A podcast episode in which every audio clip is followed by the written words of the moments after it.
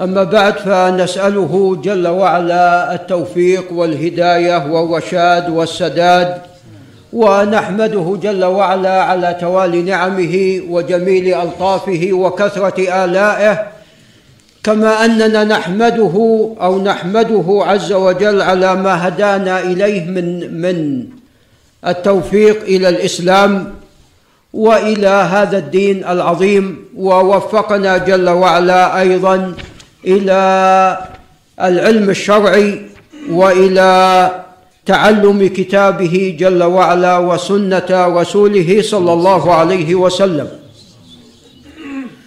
ومن ذلك فيما يتعلق بهذا الدرس وهو في كتاب المحرر لشمس الدين بن عبد الهادي رحمه الله تعالى.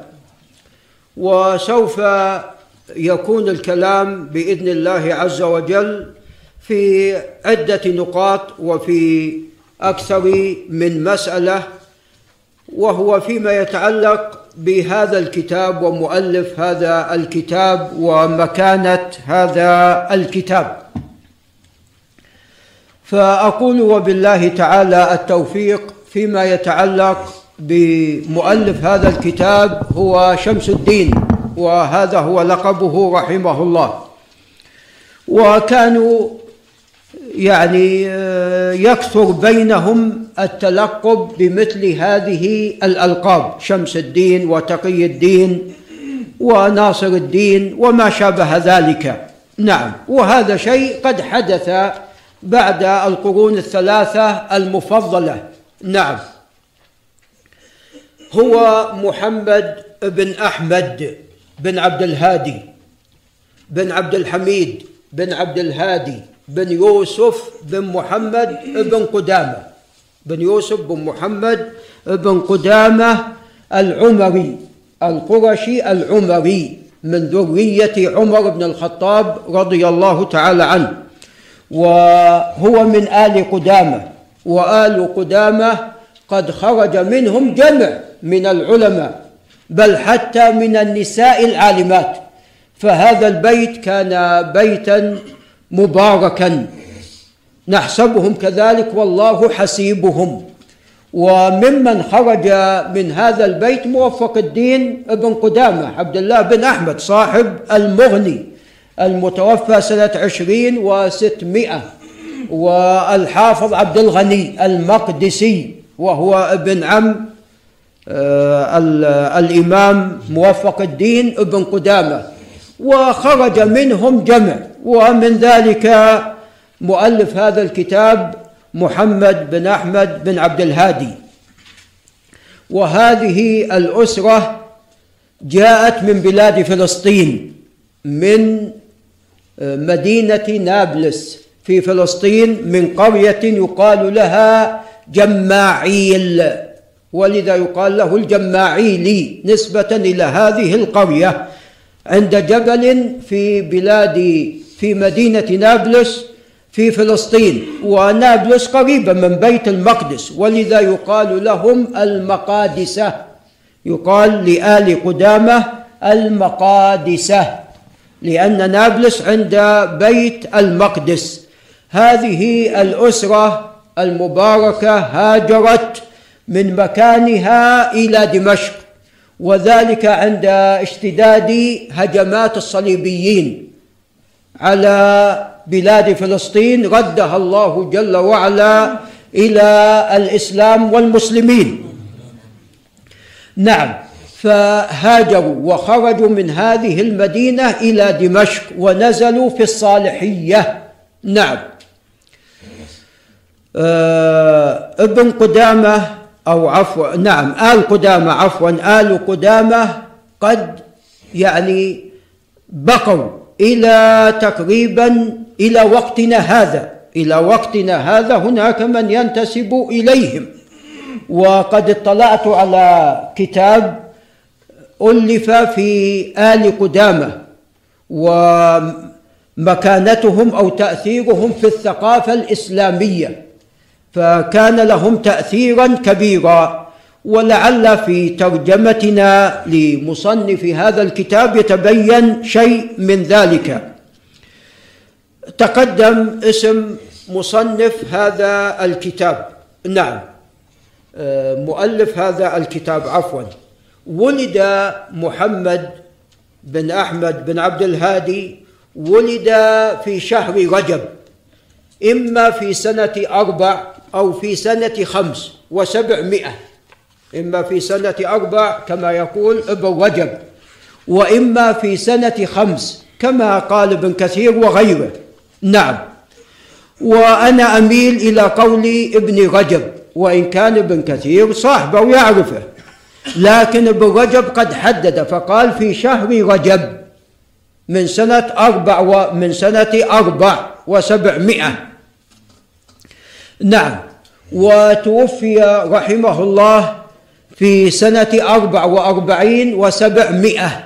نعم. فإما أنه لم يتجاوز الأربعين أو قد وصل إلى الأربعين. فتوفي رحمه الله وهو في بداية سن الكهولة. نعم. ألف مؤلفات كثيرة. يعني هذا العمر القصير ولكن بحمد الله قد بارك قد بارك الله عز وجل له فألف مؤلفات كثيرة. هذه المؤلفات تجاوزت سبع وسبعين مؤلفا. نعم. الذي كمل منها من هذه المؤلفات مئة مجلد. نعم مئة مجلد الذي كمل من مؤلفاته. وهناك مؤلفات له لم تكمل. نعم. هو رحمه الله كما ذكر ابن الوردي أنه كان بحرا زاخرا في العلم رحمه الله تعالى. ماذا قال ابن ماذا قال شمس الدين الذهبي رحمه الله؟ طبعا هذه شمس الدين يعني كما تقدم لمن كان اسمه محمد يلقب بماذا؟ يلقب بهذا اللقب. شمس الدين. نعم. فلذا الذهبي أيضا اسمه محمد. نعم. فايضا فقال شمس الدين الذهبي عندما وصفه قال الإمام قال الفقيه البارع. قال الفقيه البارع. المقرئ المجود. وصفه بأربع صفات لعل الشيخ محمد العبد الله ينتبه. قال أولا الفقيه البارع المقرئ المجود المحدث الحافظ النحوي الحاذق. هذه أربع صفات وصفها به. قال رحمه الله ماذا؟ الفقيه البارع. ما قال فقيه؟ قال البارع. ثم قال المقرئ المجود. وهذه لعل الأستاذ ياسر ينتبه لها. ثم قال المحدث الحافظ. ثم قال بارك الله فيكم النحوي الحاذق. نعم. فهو رحمه الله كان بحرا زاخرا في العلم. ما كان يرد على المزي في علم الرجال إلا هو.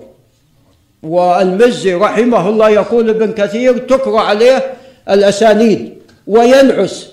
فإذا أخطأ الراوي نعم استيقظ ونبه. ايقظه الله. شلون يستيقظ؟ ايقظه الله ونبه. نعم هذا هو المزي رحمه الله. ألف لم لم يكثر من التأليف. أبو الحجاج المزي وإنما ألف كتابين هما من أنفس الكتب. نعم. وهما تحفة الأشراف وماذا؟ وتهذيب الكمال. الآن بارك الله فيكم يعني الأجهزة الحاسوبية الآن يعني كان عقله مثل الأجهزة ماذا؟ الحاسوبية الآن. إذا أتى بالراوي ساق شيوخه جميعا في الكتب الستة واحدا واحدا وساق تلاميذه في الكتب الستة واحدا واحدا. نعم. فما كان يرد على المزي إلا شمس الدين بن عبد الهادي رحمه الله. ولذا رؤي الذهبي أن في جنازة بن عبد الهادي أو بعد دفنه رؤيا وهو يبكي رحمه الله. وقال ما اجتمعت به إلا وقد استفدت منه. وقال سمعت من الإمام الأوحد. هكذا وصف أيضا بوصف آخر. قال سمعت من الإمام الأوحد. حامل الفنون أو صاحب الفنون. ويقصد به شمس الدين بن عبد الهادي وهو من تلاميذ الذهبي. ابن عبد الهادي طبعا قد سمع من والده وكان والده أيضا من أهل العلم. نعم. ولكن قد اشتهر بالقراءة والتجويد بخلاف ابنه فكان بحرا زاخرا. وأحب أن أنبهكم أن في عهد, في عهد الذهبي وعهد ابن حجر عندما يترجمون للراوي ويقولون العالم. هذا يعني ما حصل. يعني عندما يصفون بالعالم ولا يصفون بالفقيه أو المفسر أو المحدث أو الأصولي. إذا ما وصفوا بمثل هذه الصفات يعني لم يحصل شيئا. يعني هو عالم فقط. يعني الآن عندنا متى يبلغ الإنسان إلى هذه الدرجة؟ درجة عالم درجة عالية ولا مو بدرجة عالية؟ درجة عالية ولكن في زمن ابن عبد الهادي وزمن الذهبي وابن تيمية وابن حجر نعم هذه الدرجة متدنية. إذا ما قالوا عن الشخص فقيه ولا يقولون عنه فقيه حتى يكون ماذا؟ فقيها. ولا يقولون عنه محدث حتى يكون محدث. نعم حافظ. ولا يقولون عنه مفسر حتى يكون لا يشق له غبار في التفسير. نعم. فهذا فيما يتعلق ببعض ترجمة هذا العلم الجليل. ابن عبد الهادي رحمه الله قد درس على جمع من أهل العلم كما ذكرت منهم والده ومنهم الإمام تقي الدين بن تيمية. فقد اختص به لازمه. نعم رحمه الله. وقرأ عليه بعض مصنفاته رحمه الله أو بعض المصنفات. قرا عليه شيء من المصنفات. نعم. وسمع أيضا من شيخه. وقد اعتنى بن عبد الهادي ببعض مؤلفات مؤلفات شيخ الإمام بن تيمية. نعم. فاولا ألف في سيرة الإمام بن تيمية كتابا كل من أتى فهذا الكتاب يعتبر هو ماذا؟ هو مرجع كل من أتى من بعده وأراد أن يكتب عن ابن تيمية أو يعرف ابن تيمية فكتاب بن عبد الهادي هو الأساس وهو كتاب العقود الدرية في ترجمة الإمام بن تيمية أو شيخ الإسلام بن تيمية. كما أنه رد على تقي الدين السبكي في كتابه الصارم المنكر رد عليه ولأنه تكلم في لأنه يعني ألف كتاب شفاء السقام في زيارة خير الأنام ويعني كان في كتابه هذا لم يصب الحق ولم يوفق لم يوفق للحق. فألف بن عبد الهادي الصارم المنكي في الرد على السبكي. نعم. ابن عبد الهادي كما تقدم نعم قرأ على الإمام ابن تيمية وقرأ وأيضا على الحافظ بن الحجاج المزي. نعم. وعلى أيضا الذهبي وعلى ابن عبد الدائم وغيرهم ممن سمع منهم ودرس عليهم. نعم. طبعا بما أن اختصاص أو تتلمذ هو على الإمام ابن تيمية أبرع تلاميذ الإمام بن تيمية في علم الحديث هو شمس الدين بن عبد الهادي. نعم. وأما أبرعهم في الفقه فهو ابن مفلح. ابن مفلح حتى كان الإمام بن تيمية يقول لست بابن مفلح بل أنت ماذا؟ بل أنت مفلح.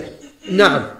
وكان ابن القيم يسأل ابن مفلح عن آه، أقوال الإمام أحمد أو المشهور في مذهب الإمام أحمد وقال أنه ما تحت قبة السماء أعلم منه بمذهب الإمام أحمد. هذا يقول آه، ابن القيم عن ابن مفلح. الإمام ابن القيم هو من أبرع تلاميذ الإمام بن تيمية فيما يتعلق بعلم العقيدة. والسلوك. الحافظ بن كثير هو من أبرع تلاميذ الإمام بن تيمية فيما يتعلق بالتفسير والتأريخ. نعم. فهؤلاء الأئمة الكبار كلهم من تلاميذ الإمام بن تيمية. المهم الشاهد من هذا أبرعهم في علم الحديث هو شمس الدين بن عبد الهادي. نعم. الإمام بن عبد الهادي كما تقدم مصنفات كثيرة حتى عد له سبع وسبعين مصنفا. اخترمته المنية قبل أن يكمل كثير من هذه المؤلفات. كما تقدم كمل منها مئة مجلد. نعم. كما ذكر نعم. من أشهر هذه المؤلفات هو كتاب المحرم وسوف يأتي الكلام عليه. أيضا ما تقدم ذكره وهو الصارم المنكي وهو كتاب نفيس. بالإضافة فيما يتعلق بزيارة رسول الله صلى الله عليه وسلم وبين أن الإمام بن تيمية لا يمنع من الزيارة وإنما يمنع من شد الرحال إلى القبر. يمنع من شد الرحال إلى القبر لما ثبت في الصحيحين أن الرحال لا تشد. إلا إلى ثلاثة مساجد كما في الصحيحين في حديث أبي سعيد الخدري وحديث أبي هريرة وأيضا جاء من حديث بصرة بن أبي بصرة الغفاري الرحال لا تشد يعني إلى بقعة من البقاع يرجى آه، فيها الفضل في التعبد عليها. إلا إلى ثلاثة مساجد المسجد الحرام ومسجد رسول الله صلى الله عليه وسلم ومسجد بيت المقدس. نعم.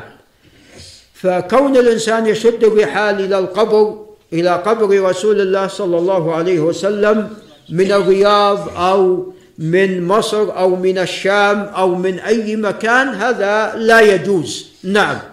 فابن فتقي الدين السبكي نسب إلى الإمام بن تيمية أنه يمنع مطلقا من زيارة القبر. لا هذا ليس بصحيح. إنما هو يمنع من شد الرحال إلى قبر رسول الله صلى الله عليه وسلم لهذه الأحاديث ولهذه النصوص. نعم فهذا الكتاب كتاب نفيس جدا ليس فيما يتعلق بموضوعه وهو في المسألة التي تقدم ذكرها ولكن بالذات في الصناعة الحديثية. نعم بالذات في الصناعة الحديثية. وهو في كتابه هذا في الصناعة على طريقة كبار الأئمة على طريقة البخاري على طريقة أبي حاتم الرازي على طريقة أبي الحسن الدار قطني. نعم.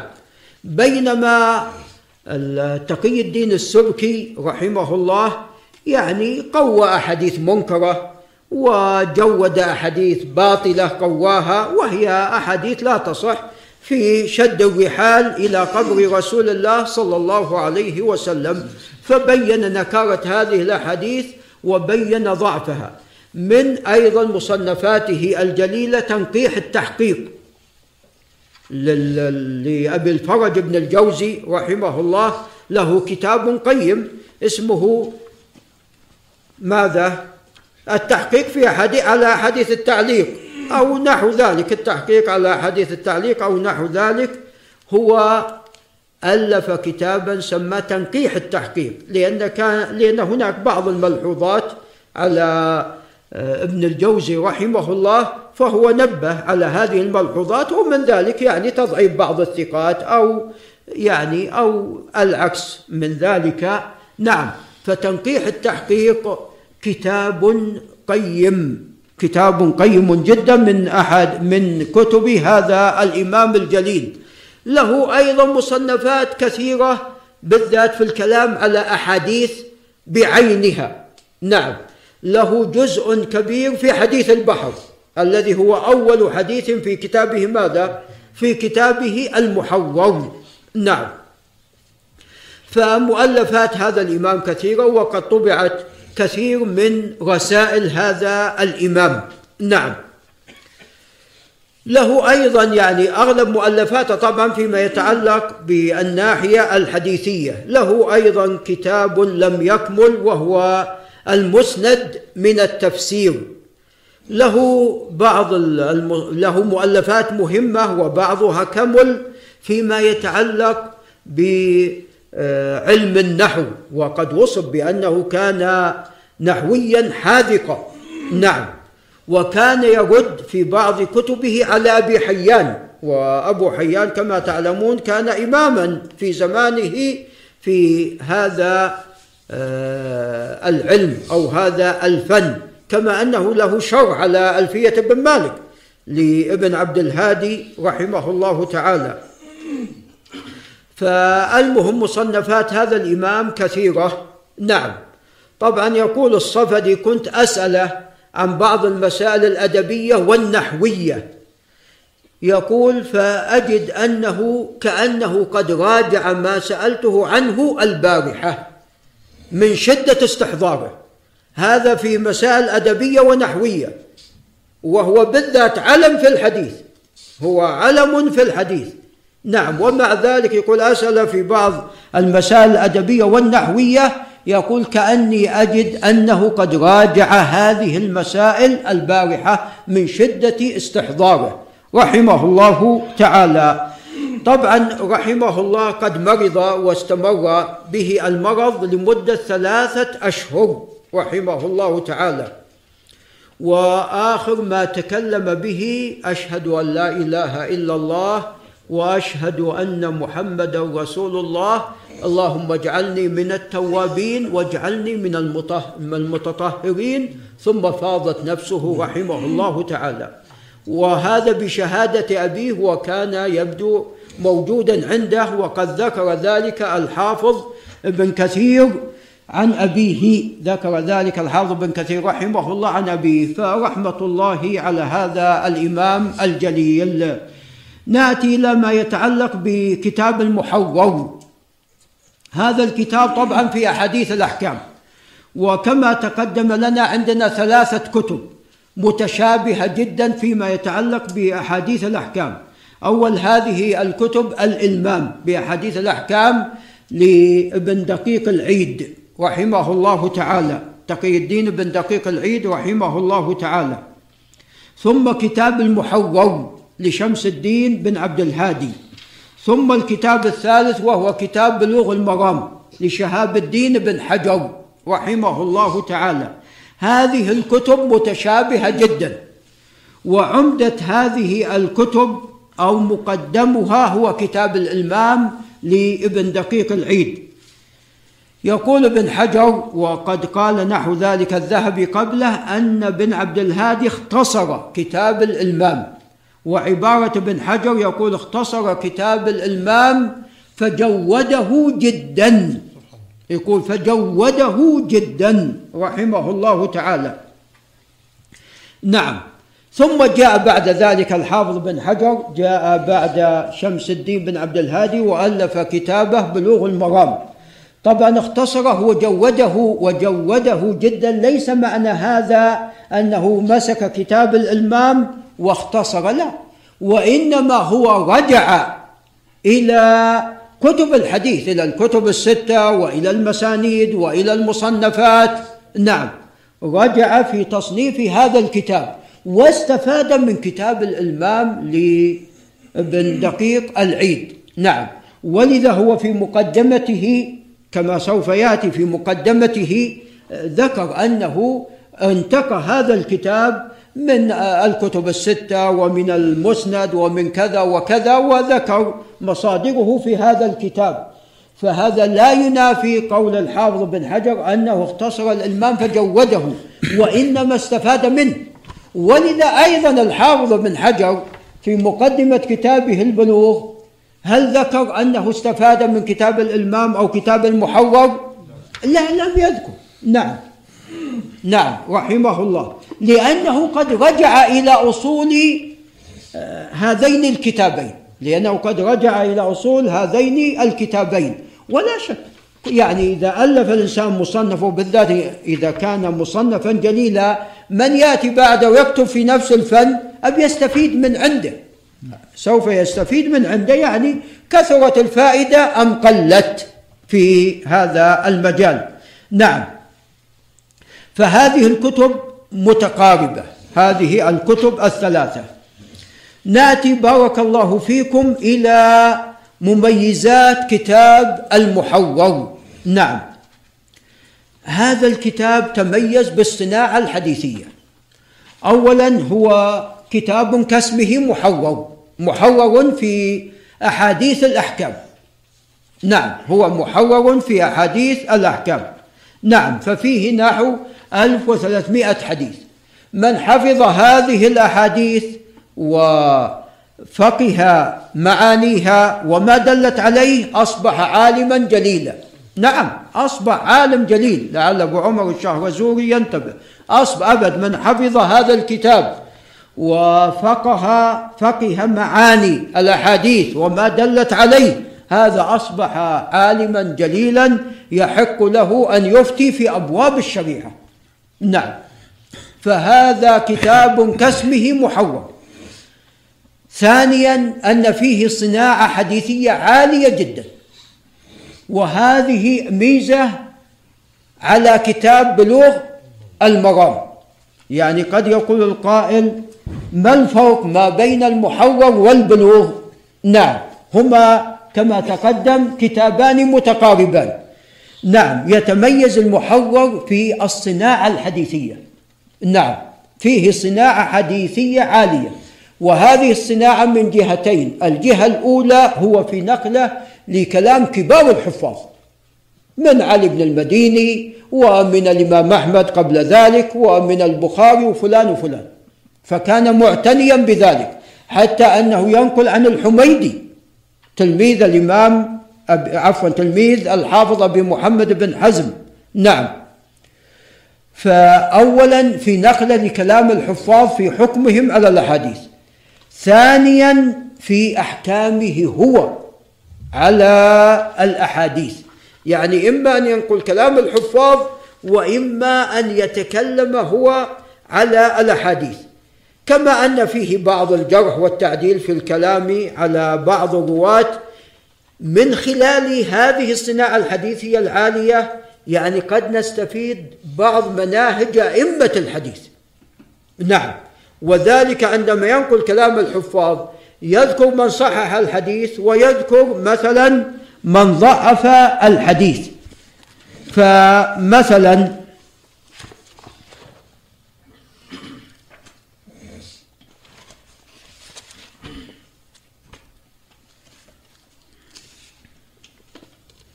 هذا في حديث نعيم المجمر وإن شاء الله بإذن الله سوف يأتينا. يقول صليت وراء أبي هريرة فقرأ بسم الله الرحمن الرحيم. نعم.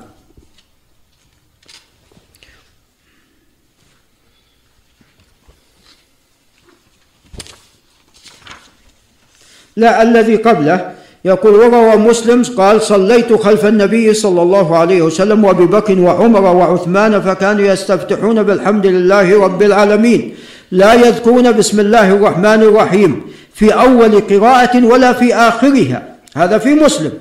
قال وقد ضعف الخطيب وغيره رواية مسلم بلا حجة. فالحافظ الخطيب البغدادي وهو إمام ضعف هذه الرواية يقول ابن عبد الهادي بلا حجة وهي بالفعل رواية صحيحة قد صحح الإمام مسلم.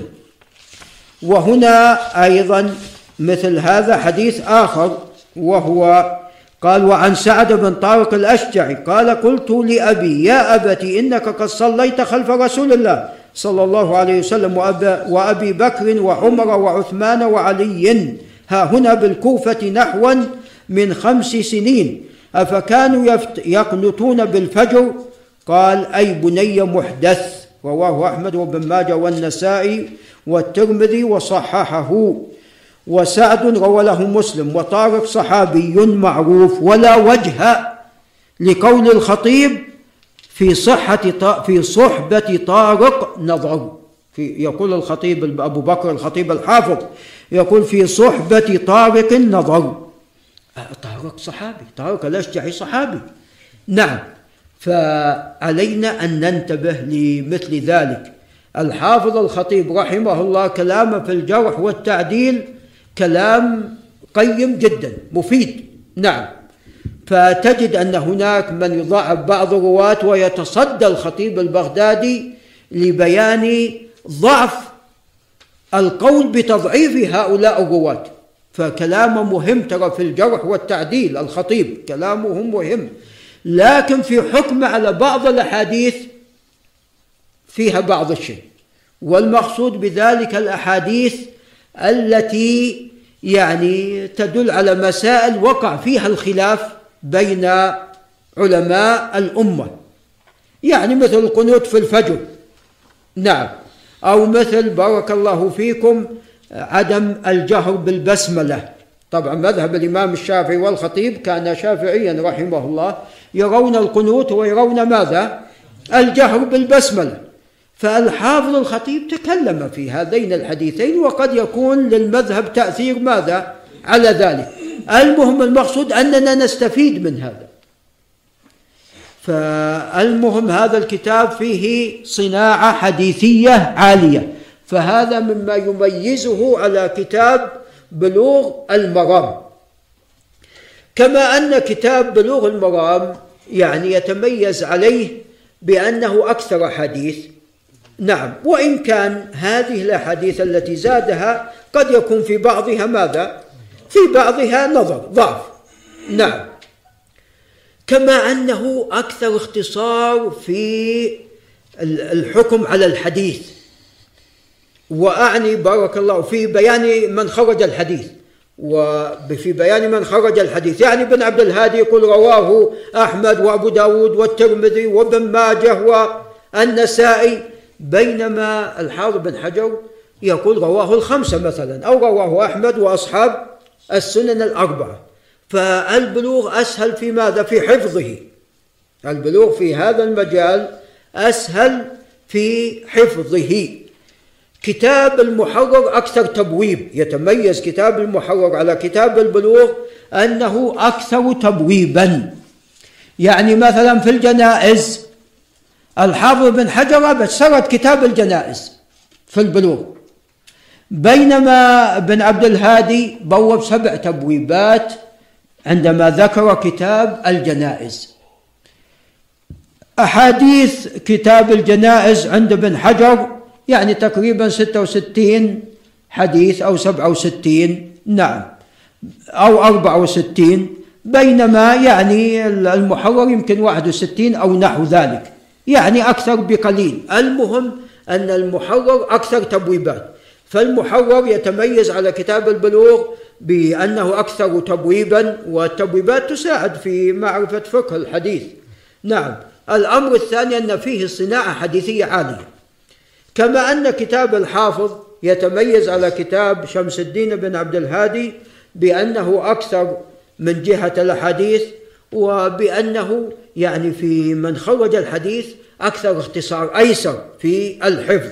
نعم هذا ما يتعلق بالمقارنة ما بين كتاب المحرر وكتاب البلوغ نعم طبعا كتاب المحرر قد اعتنى به في وقتنا هذا يعني أكثر من شخص وقد طبع هذا الكتاب وله مخطوطات كثيرة كما حدثنا أخونا الشيخ عادل الهدبة أنه وقف على ستة مخطوطات لهذا الكتاب وقد اعتنى به هو مع صاحبه الشيخ محمد علوش كما أن قبلهم يوسف بن عبد الرحمن المرعشلي أيضا كما أن واحد قبلهم من علماء الأزهر قد أخرج كما أن الشيخ ماهر الفحل أيضا ممن اعتنى بهذا الكتاب أيضا الشيخ يمكن عبد الله التركي أيضا. نعم. هناك أيضا بعض الشروح على هذا الكتاب فهذا الكتاب كتاب قيم في بابه ونسأل الله عز وجل أن يعفو ويرحم صاحب هذا الكتاب وأن يوفقنا إلى قراءة هذا الكتاب وإلى إتمامه وأن يفقهنا في دينه جل وعلا وأن ييسر لنا هذا الأمر منه جل وعلا. طبعا تعلمون أن بحمد الله تيسر لنا قراءة كتاب بلوغ المرام.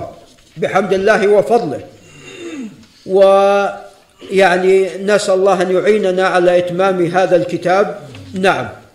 وبإذن الله سوف يكون التعليق على هذا الكتاب مختصر بإذن الله وإن شاء الله بإذن الله يحكم على أحاديث هذا الكتاب بمشيئة الله ويعلق على بعض المسائل الفقهية المتعلقة بهذا الكتاب. ولا يخفى عليكم أن السنة النبوية معين لا ينضب نعم. نعم لأن ما ينطق عن الهوى عليه الصلاة والسلام وإنما هو وحي يوحى.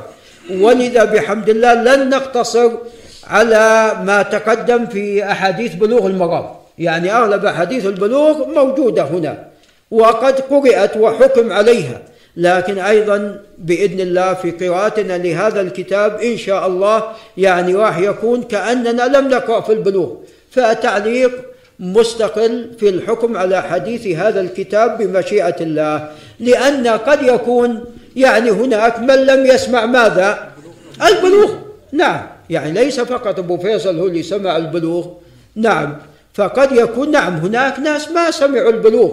فلذا راح يكون التعليق على كتاب المحرر كأن يعني كتاب مستقل لا علاقة له في ماذا؟ في كتاب البلوغ. نعم.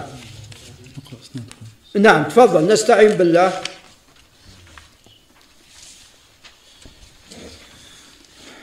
بسم الله الرحمن الرحيم. الحمد لله والصلاة والسلام على نبينا رسول الله وعلى آله وصحبه ومن اتبع هداه.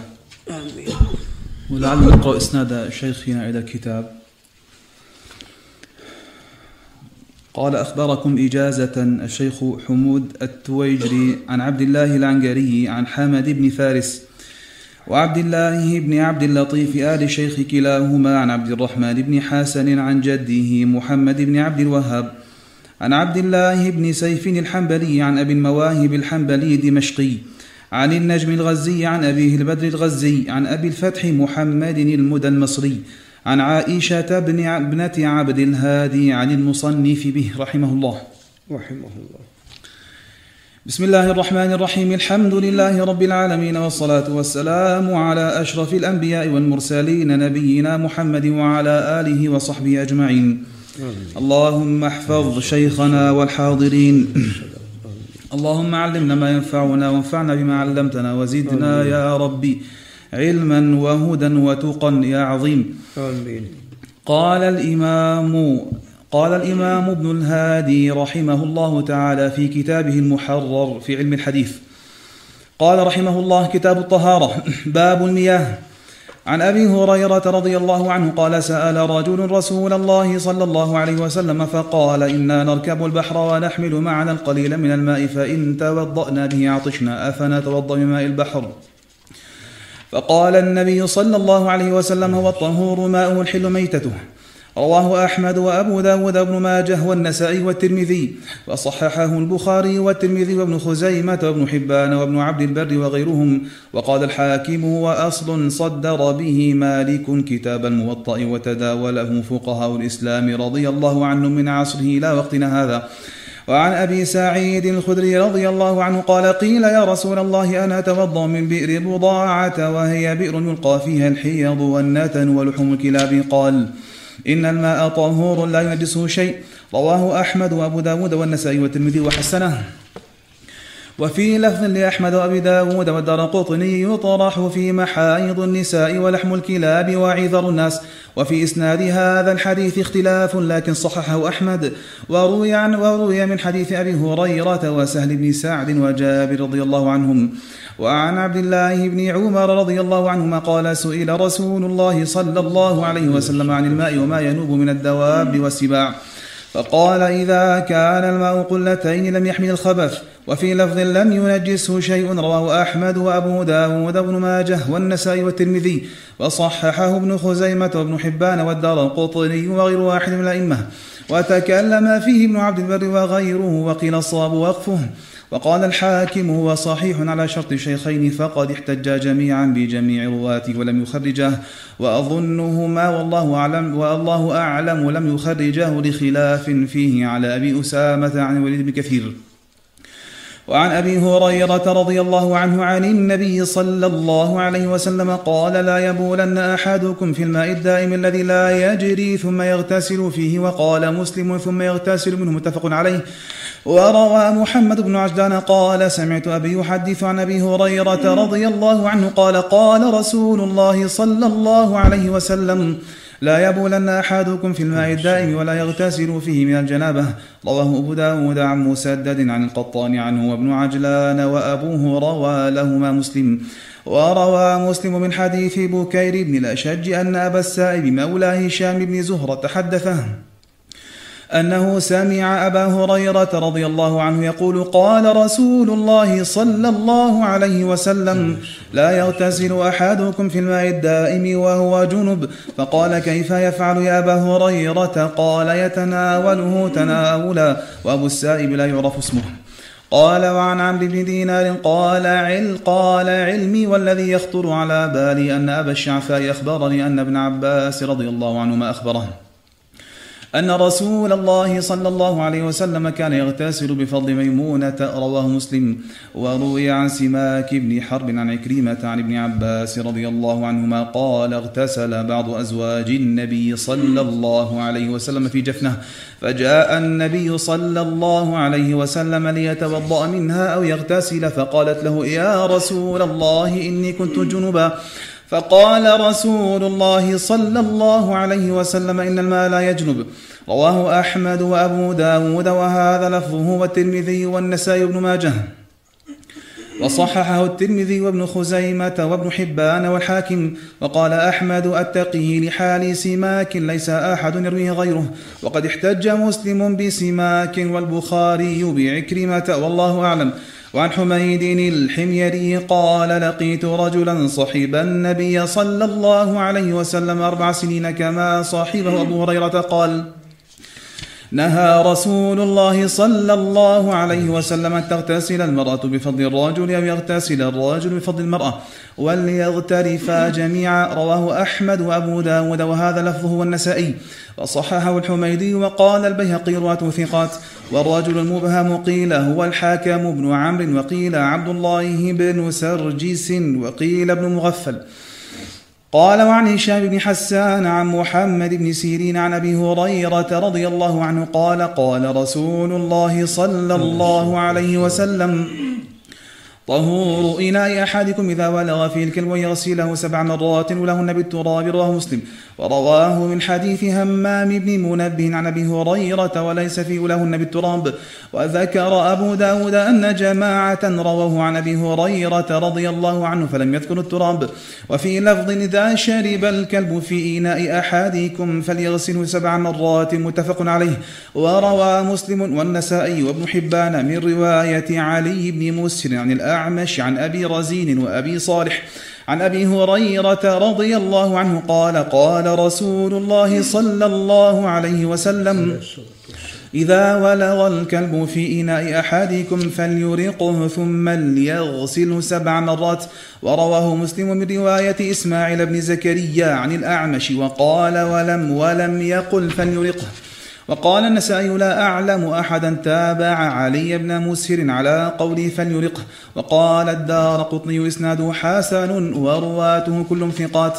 وروى الترمذي عن سوار بن عبد الله العنبري عن المعتمر بن سليمان قال سمعت أيوب يحدث عن محمد بن سيرين عن أبي هريرة رضي الله عنه.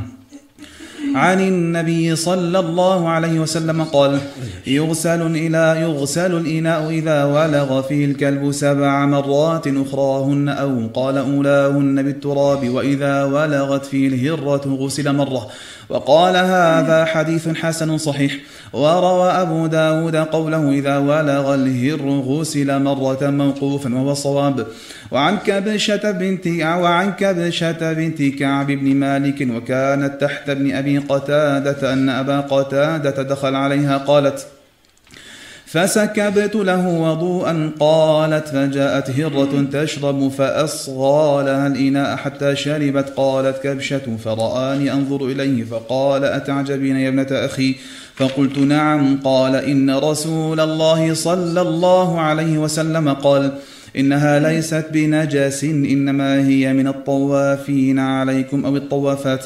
لفظ الترمذي وغيره يقول والطوافات. رواه الإمام أحمد وأبو داود والترمذي والنسائي وابن ماجه. وصححه الترمذي وابن خزيمة وابن حبان والحاكم وغيرهم.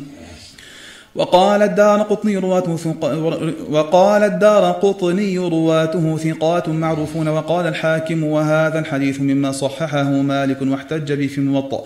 ومع ذلك فإن له شاهدا بإسناد صحيح. وعن أنس بن مالك رضي الله عنه قال جاء أعرابي فبال في طائفة المسجد فزجره الناس فنهاهم النبي صلى الله عليه وسلم. فلما قضى بوله أمر النبي صلى الله عليه وسلم بذنوب من ماء فأهريق عليه. متفق عليه ولفظ البخاري قال باب الآنية عن البراء. قال أمرنا رسول الله صلى الله عليه وسلم بسبع ونهانا عن سبع. أمرنا باتباع الجنائز وعيادة المريض وإجابة الداعي ونصر المظلوم وإبرار القسم ورد السلام وتشميت العاطس. ونهانا عن آنية الفضة وخاتم الذهب والحرير والديباج والقسي والاستبرق ولم يذكر السابع متفق عليه. وهذا لفظ البخاري ولي وفي لفظ مسلم وعن شرب بالفضة. قال وعن حذيفة بن اليمان رضي الله عنه أن النبي صلى الله عليه وسلم قال لا تشربوا في آنية الذهب والفضة ولا تأكلوا في صحافها فإنها لهم في الدنيا ولكم في الآخرة. متفق عليه. وعن أم سلمة زوج النبي صلى الله عليه وسلم قالت قال رسول الله صلى الله عليه وسلم الذي يشرب في إناء الفضة إنما يجرجر في بطنه نار جهنم. متفق عليه أيضا. وعن, وعن ابن عباس رضي الله عنهما أن رسول الله صلى الله عليه وسلم قال أيما إهاب دبغ فقد طهر أخرجوه إلا البخاري ولفظ مسلم إذا دبغ الإيهاب فقد طهر. وقد تكلم فيه الإمام أحمد ورواه دار قطني من حديث ابن عمر وحسن إسناده. وعن أبي ثعلبة الخشني رضي الله عنه قال قلت يا رسول الله إنا بأرض قوم أهل كتاب أفنأكل في آنيتهم؟ قال لا تأكلوا فيها إلا أن لا تجدوا غيرها فاغسلوها ثم كلوا فيها متفق عليه. وعن عمران بن حسين رضي الله عنهما أن النبي صلى الله عليه وسلم وأصحابه توضأوا من مزادة امرأة مشركة متفق عليه وهو مختصر من حديث طويل. وعن جابر بن عبد الله رضي الله عنهما في حديث له أن النبي صلى الله عليه وسلم قال أوك سقاك واذكر اسم الله وخمر, وخمر إناءك واذكر اسم الله ولو أن تعرض عليه عودا. متفق عليه. ولمسلم أن رسول الله صلى الله عليه وسلم قال غطوا الإناء وأوكوا السقاء فإن في السنة ليلة ينزل فيها وباء لا يمر بإناء ليس عليه غطاء أو سقاء ليس عليه وكاء إلا نزل فيه من ذلك الوباء. قال باب السواك وعن عائشة رضي الله عنها وعن أبيها قالت قال رسول الله صلى الله عليه وسلم السواك مطهرة للفم مرضة للرب. رواه أحمد والبخاري تعليقا مجزوما به والنسائي بن حبان. وأخرج ابن خزيمة بطريق أخرى في صحيحه ورواه أحمد من حديث أبي بكر الصديق وابن عمر رضي الله عنهم ورواه ابن حبان من حديث أبي هريرة رضي الله عنه وعن ابن قدام بن شريح عن أبيه عن عائشة رضي الله عنها أن النبي صلى الله عليه وسلم كان إذا دخل بيته يبدأ بالسواك رواه مسلم. وقال الإمام أحمد في المسند قرأت على عبد الرحمن قال أخبرنا مالك عن ابن شهاب عن حميد بن عبد الرحمن بن عوف عن أبي هريرة رضي الله عنه عن رسول الله صلى الله عليه وسلم أنه قال لولا نشق على أمتي لأمرتهم بالسواك مع كل وضوء رواه رواته كل أئمة أثبات. ورواه أحمد عن روح عن مالك مرفوعا أيضا ومن رواية روح رواه ابن خزيمة في صحيحه كمل الثلاثين؟ نقف عنده قال وعن أبي هريرة رضي الله عنه قال قال رسول الله صلى الله عليه وسلم لولا أن أشق على أمتي لامرتم بالسواك عند كل صلاة متفق عليه. وعن حذيفة بن اليمان قال كان رسول الله صلى الله عليه وسلم إذا قام من الليل يشوص فاه بالسواك متفق عليه. ويشوص بمعنى يدلك وقيل يغسل وقيل ينقي. وللنسائي عن حذيفة قال كنا نؤمر بالسواك إذا قمنا من الليل. وعن أبي موسى رضي الله عنه قال أتيت النبي صلى الله عليه وسلم فوجدته يستن بسواك بيده يقول أوع أوع والسواك في فيه كأنه يتهوع. لفظ البخاري ولفظ مسلم دخلت على النبي صلى الله عليه وسلم وطرف السواك على لساني فحسب.